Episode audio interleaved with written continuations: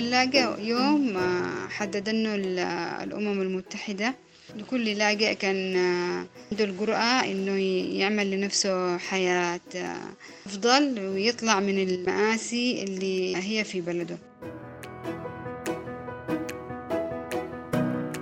عبور محطة لاجئ. بودكاست يعبر عن حال اللاجئين في الأردن كما هو. 20 حزيران يونيو. يوم اللاجئ العالمي. هذا اليوم الذي يعيد التأكيد على حق كل إنسان في التماس الأمان أي شخص كان وأينما كان.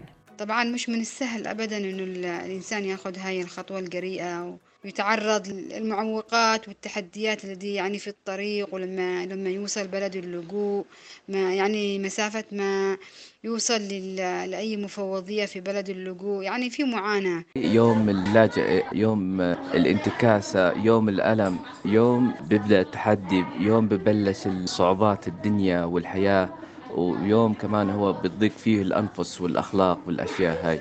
الحياة راح تبلش عندي بأشياء ما كنت حاسب إلها حساب. يمكن ما كانت تحت أفكاري.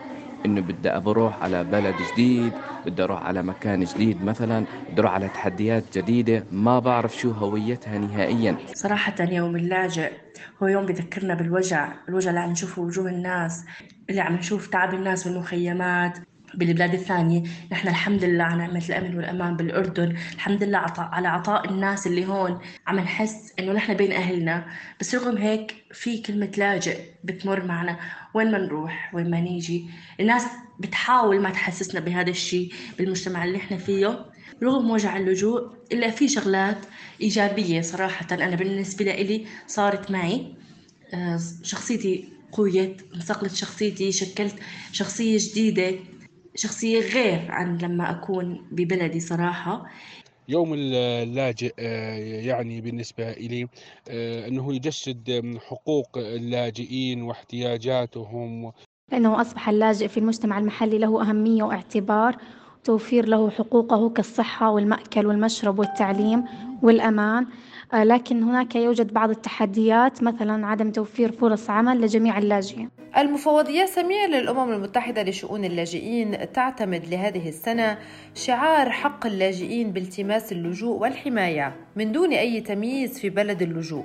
والأولوية دائما هي حماية اللاجئين يؤكد مسؤول إدارة التواصل مع اللاجئين والإعلام مشعل الفايز. المفوضية في الأردن إحنا محظوظين بتعاوننا مع الحكومة الأردنية باستقبالها للاجئين بتحملها لفوق الطاقة الاستيعابية للدولة وتعاونها معنا دائما في تقديم أفضل الفرص المتاحة للاجئين في الحصول على التعليم على العلاج على الحماية على غيرها من الخدمات.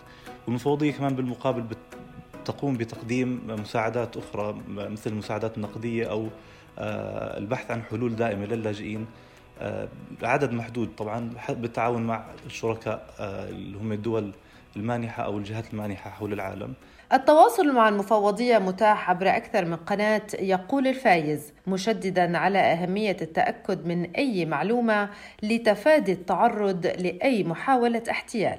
الشخص مثلا اللي راجع المفوضية سجل مع المفوضية كطالب لجوء أو لاجئ آه، أو عديم جنسية آه، يقع تحت ولاية المفوضية وحماية المفوضية وبالتالي إحنا بنحاول نقدم له أحسن خدمات متوفرة. آه، دائما بيصير في محاولات احتيال محاولات استغلال خصوصا بوضع كورونا السنتين اللي مروا. يعني بدنا الناس تكون واعية إنه هاي المحاولات الاحتيال يتفادوا يتعاملوا مع الأشخاص هاي لأنه راح يستغلوهم راح يسحبوا منهم أموال معينة وبالمقابل أكيد ما راح يحصلوا على هاي الخدمة.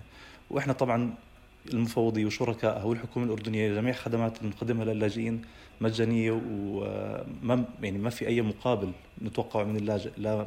لا مبالغ مالية ولا خدمات ولا أي شيء في حال حصل موقف زي هيك إنه اللاجئ تعرض لمحاولة احتيال أو استغلال يا ريت يبلغ المفوضية يا ريت يتفادى يتعاطى مع هاي الجهات وما يدفع أكيد ولا يعطي أي معلومات خاصة حماية الملف البيانات اللي موجودة في الملف تبعت اللاجئية أكيد مسؤوليتنا إحنا كمفوضية بس كمان المسؤولية مشاركة مع اللاجئين. آه، كل شخص مسؤول عن حماية بياناته زي أي شخص زي زيك. يعني أنت ما بتعطي رقم جوازك أو رقم تليفونك على صفحة على فيسبوك لأنه ألف حدا ممكن ياخده يستغل يحكي معك آه، بيحاول يقنعك إنه هو بده يقدم لك مساعدة أو حلول أو إلى آخره.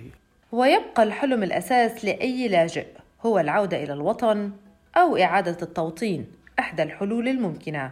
ولكن في الوقت الضائع لابد من إعادة بناء أفضل حياة ممكنة. مع يوم اللاجئ بتذكر فيه آه، إنه أنا لازم جدد طاقتي جدد إيجابيتي آه، أهدافي وطموحاتي إني أنا أكون أحسن أكون أفضل لأنه أنا إنسان بحق لي إني أعيش بحق لي إني اكون الأفضل بحق لي إني أصنع المستحيل بحق لي إني اكون قوية لحتى يكونوا اللي حوالي كلياتهم اوعياء